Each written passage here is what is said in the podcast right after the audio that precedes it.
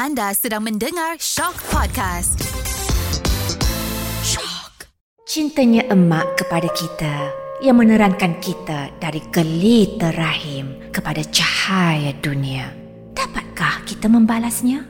Terfikirkah kita berapa banyak dosa kita terhadap ibu yang tertimbang dalam neraca? Kerana dosa kepada ibu, layakkah kita ke syurga? Atau tertempahkah tiket kita ke neraka? Ini serangkum kisah dosa-dosa anak yang berlingkar-lingkar dalam masyarakat. Semoga ia menjadi cermin kepada kita. Semoga ia juga menjadi asbab Ramadan kita tahun ini lebih baik dan sempurna. Segalanya hanya di hikmah. Dendam Kesumat Assalamualaikum. Namaku Ashikin. Ashikin binti Aminuddin isteri kepada seorang lelaki yang sangat baik, yang sangat penyayang. Ya, lelaki sederhana kacak, tinggi sasa, berkulit sawo matang. Amat Baktia namanya. Telah 36 bulan aku berpeluang mengecap baik manis alam berumah tangga dan baru setahun aku dikurniakan seorang bayi perempuan yang comel bernama Siti Sarah. Dan hari ini aku telah memilih tudung terakhirku di dunia. Pesananku kepada suami, pastikanlah itu tudung yang akan aku pakai selepas aku menghembuskan nafasku yang terakhir di dunia beberapa minggu dari sekarang. Ya, sebelum aku diusung masuk ke bilik mayat sebelum sebelum jenazahku dimandikan dan dikafankan. Tudung itu bukan tudung mahal berharga ratusan ringgit. Tudung itu bukan juga jenama popular yang diperaga di rak kaca jernih di dalam butik eksklusif. Tudung itu juga bukan tudung sutera tenunan dewangga yang menyihir pandangan manusia kerana kecantikannya.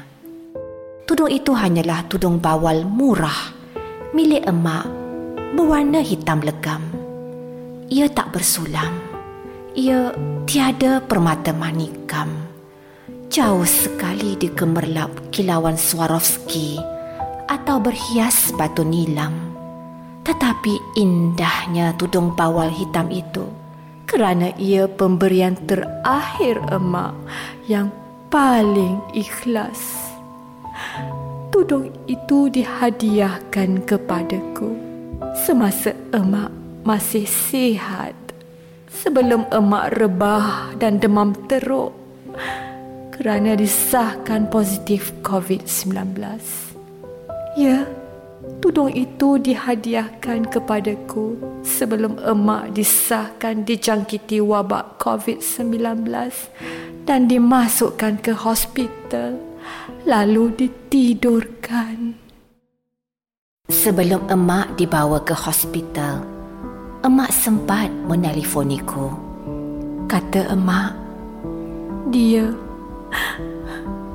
dia mengampunkan segala dosa-dosaku dan merestui kehidupanku selama ini di dunia dan di akhirat.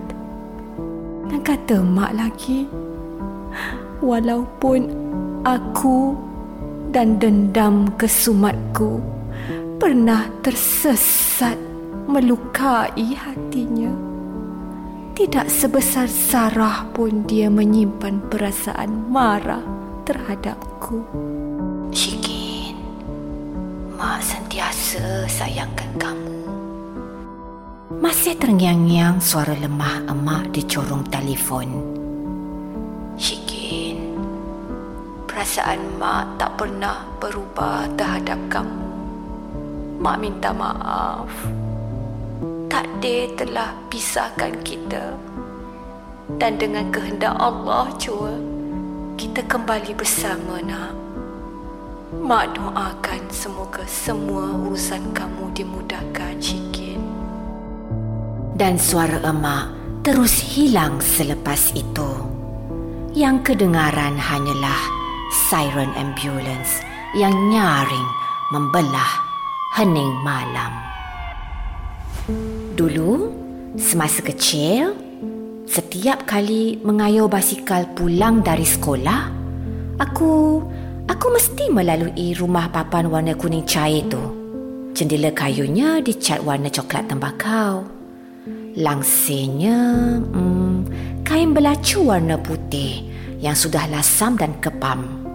Setiap kali aku mengayuh basikal di hadapan rumah itu, bunyi basikalku yang berkeriut seolah-olah memanggil wanita itu menerpa ke pintu. Ya, seperti biasa, wanita berwajah lembut bersanggul limau manis itu pasti akan melambai ke arahku menggamitku dari pintu rumahnya yang buruk itu lalu berkata, Syikin, Syikin, Mak ada masak ikan singgang ni. Katanya dengan wajah bercahaya. Marilah singgah Syikin. Makan tengah hari kat sini. Mak dah tanya Mak Long. Mak Long kata tak apa. Syikin boleh makan kat sini. Tambahnya lagi. Sekonyong-konyong aku menekan beg basikal. Lantas berhenti betul-betul di hadapan pintunya. Kita tak suka makan ikan singkang. Aku sengaja berteriak. Kuat. Dengan satu celingan panjang sampai ke mahu terjuling biji mataku dengan bibir terjuih. Aku meneruskan kayuhan basikal menuju ke rumah. Ah! Bencilah. Hmm, kalian tahu siapa wanita tu? Hmm. Dia adalah ibu kandungku. Asmah namanya.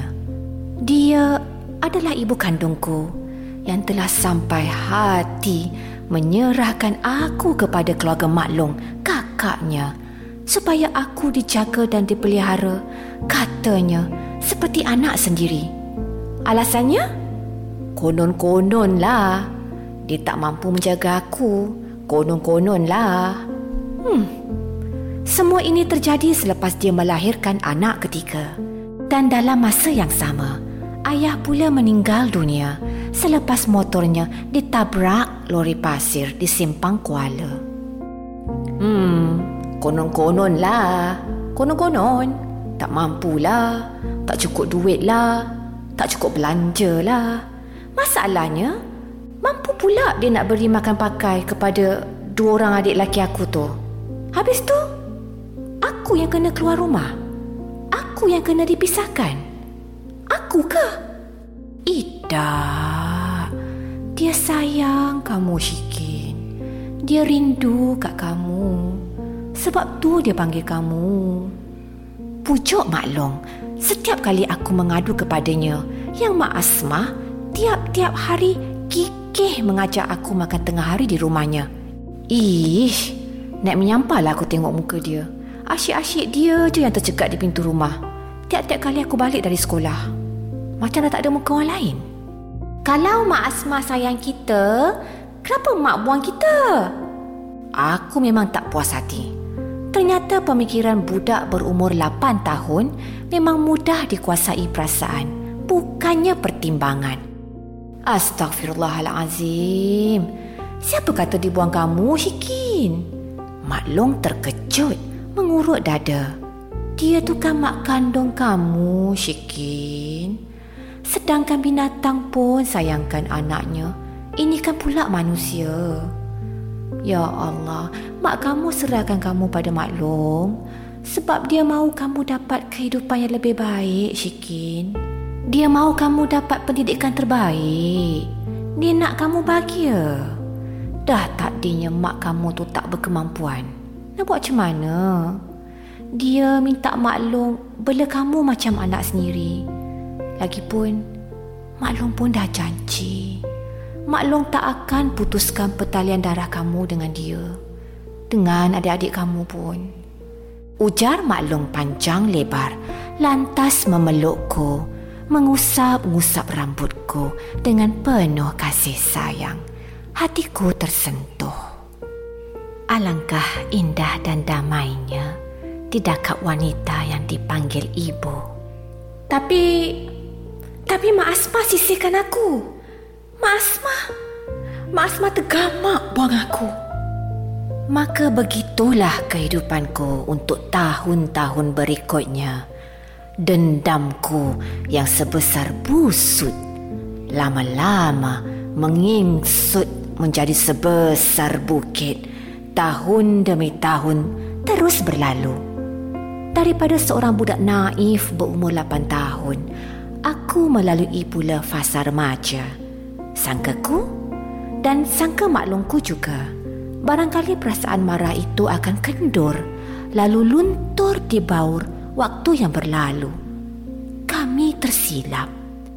Dendamku yang pecah sekeras bukit rupa-rupanya kian membusung segagah setinggi gunung. Tahun demi tahun, setiap kali datangnya Aidilfitri, Maklum akan memintaku pergi beraya ke rumah Mak Asmah untuk bersalaman, meminta ampun dan maaf. Okey, okey. Ya, aku pergilah. Aku pergi. Aku buat sebagaimana yang maklum suruh. Malaslah nak bersoal jawab dengan maklum. Aku... Aku tak kuasa nak tengok maklum sugul-sugul di pagi raya. Lalu, setiap tahun, aku pasti akan mengulang babak drama yang sama. Mengulang skrip kaku yang sama. Ya, supaya maklum puas hati dan tak berletih lagi. Tapi Anehnya, tiap kali Mak Asmah memeluk dan mengusap dahiku selepas aku mencium tangannya di pagi syawal itu, aku dapat rasakan satu perasaan yang tidak dapat aku huraikan. Menyelinap masuk dari jari jemari kami yang bersentuh, bergetar, bergelulur, ke segenap nadiku lalu terus menuju tepat ke jantungku membuat hatiku berdebar-debar. Hatiku berdebar-debar. Namun debaran itu surut lalu membawa ketenangan yang tidak pernah aku alami selama ini yang tidak dapat aku ucapkan ya Allah ya Tuhanku perasaan apakah yang kau centikkan ke lubuk hatiku ini?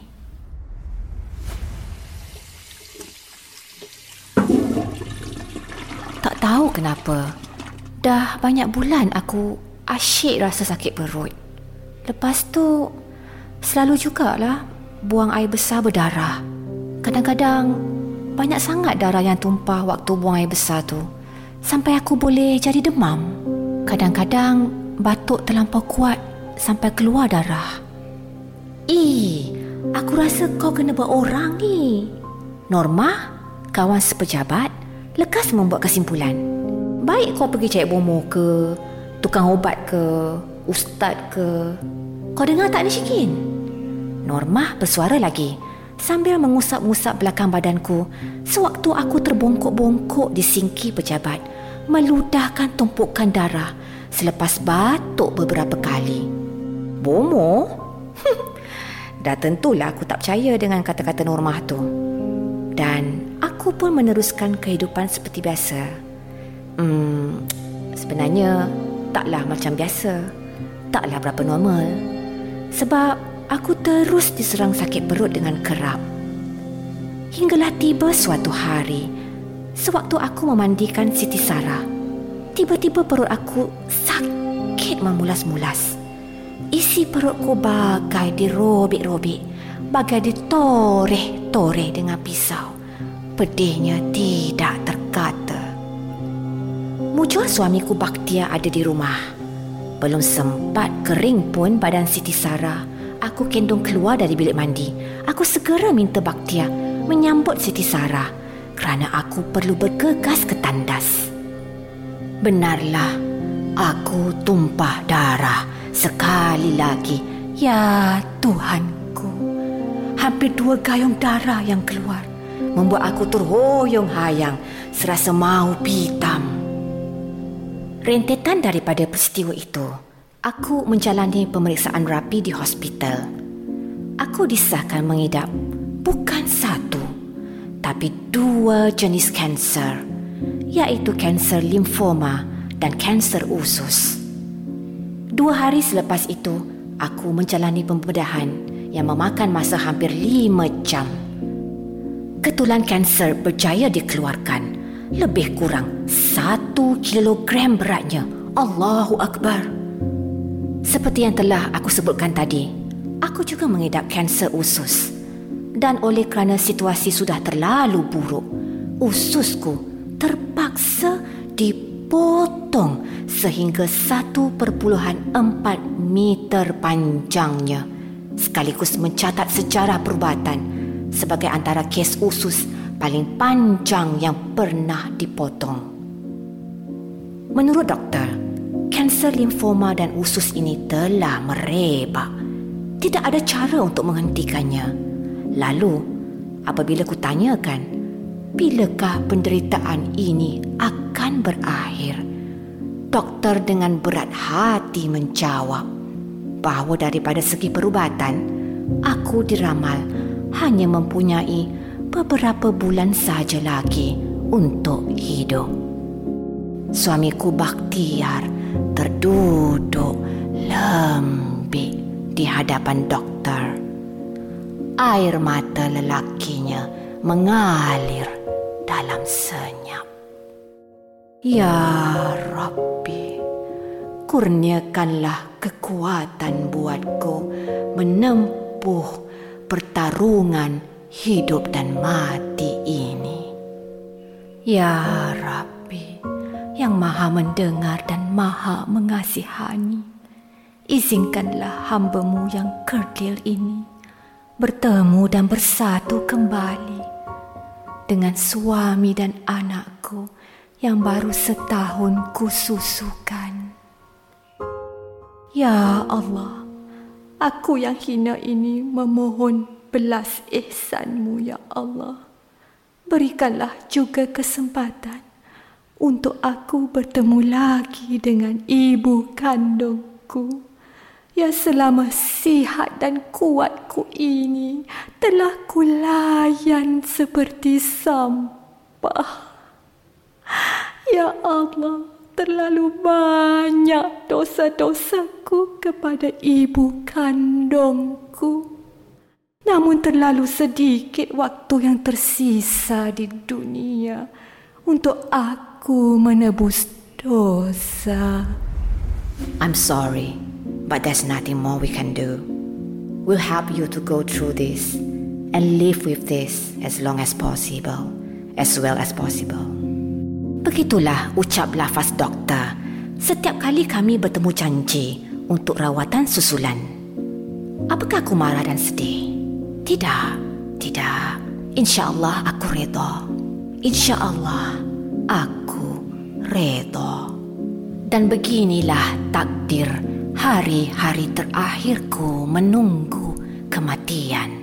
Bertaubat, mengerjakan solat, menghubungi sanak saudara dan sahabat handai, membaca buku-buku agama dan motivasi dan dalam masa yang sama, mencurah sepenuh kasih sayang buat zuriatku Siti Sarah. Pada malam Syawal yang terakhir, ibu kandungku Asmah dengan ditemani Mak Long dan dua adik lelakiku datang menziarahiku di rumah. Sewaktu dia mendakapku dengan erat, degup-degup jantung kami bagaikan menyatu dan aku tenang aku berasa selamat. Mak Asmah menciumku berkali-kali, mengusap kepalaku, lalu menyerahkan sehelai tudung hitam bawal ke dalam genggamanku. Cikin, kalau rindu mak, cium dan peluklah tudung ni, Cikin. Mak sentiasa ada bersama Syikin. Mak akan teruskan solat taubat dan solat hajat. Mak doakan kesembuhan Syikin. Syikin kena kuat ya. Syikin kena kuat. Jangan mengalah nak, jangan mengalah. Ya, pada malam syawal yang terakhir itu, dosa seorang anak akhirnya terampun. Dosa seorang anak telah dicuci murni dari nurani suci seorang ibu. Mak Asma pulang dengan dada yang lapang.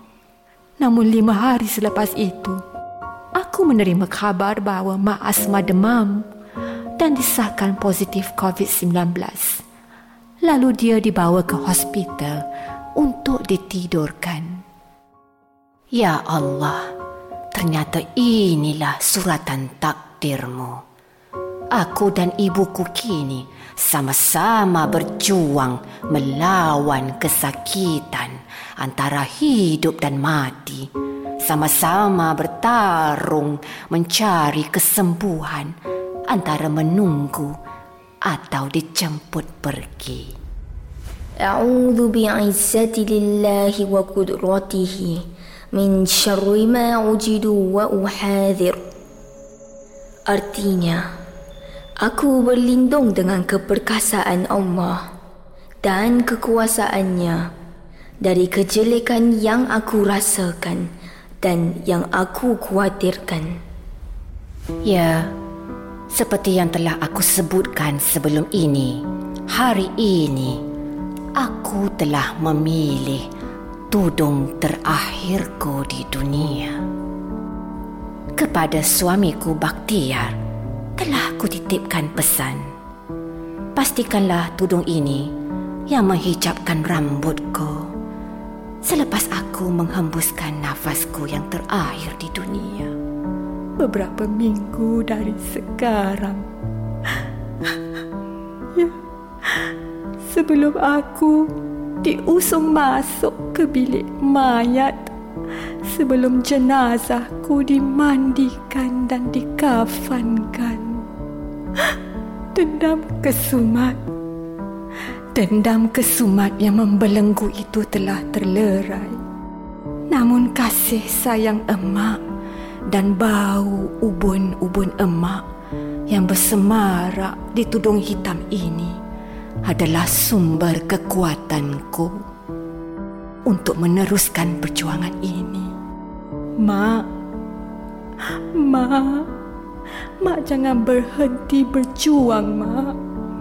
Syikin juga akan terus berjuang untuk hidup, Mak. Insya Allah, Mak. Kita berjumpa lagi selepas ini. Para pendengar hikmah yang kami hormati. Apakah yang dapat kita tadani daripada kisah perhubungan Ashikin dengan ibunya? Hak ibu bapa amat besar di sisi Allah. Perkara itu telah dijelaskan dalam surah Luqman ayat 15 yang bermaksud dan jika keduanya memaksamu untuk mempersekutukan dengan aku sesuatu yang tidak ada pengetahuanmu tentang itu maka janganlah kamu mengikuti keduanya dan pergaulilah keduanya di dunia dengan baik. Menerusi surah ini, Allah Subhanahu Wa Taala memberikan satu jawapan, menyuruh kita menjaga akhlak terhadap ibu bapa sepanjang masa. Para pendengar hikmah yang kami raikan. Lihatlah, inilah ketinggian darjat dan kedudukan ibu bapa di sisi Allah Subhanahu Wa Taala. Lalu sebagai seorang anak, ke mana hendak kita bawa perasaan selumbar sakit hati atau menuntut hak merajuk itu sehingga kita sanggup memutuskan silaturahim seperti Ashikin? Seandainya dendam kesumat Ashikin itu yang bergelora dalam dada kita, maka ketahuilah ia adalah tanda awal permulaan kehancuran kejatuhan diri kita di dunia. Malah, ia adalah petanda bahawa ancaman Allah sedang menunggu kita di akhirat kelak. Semoga kita mengambil iktibar daripada peristiwa Ashikin dengan ibunya.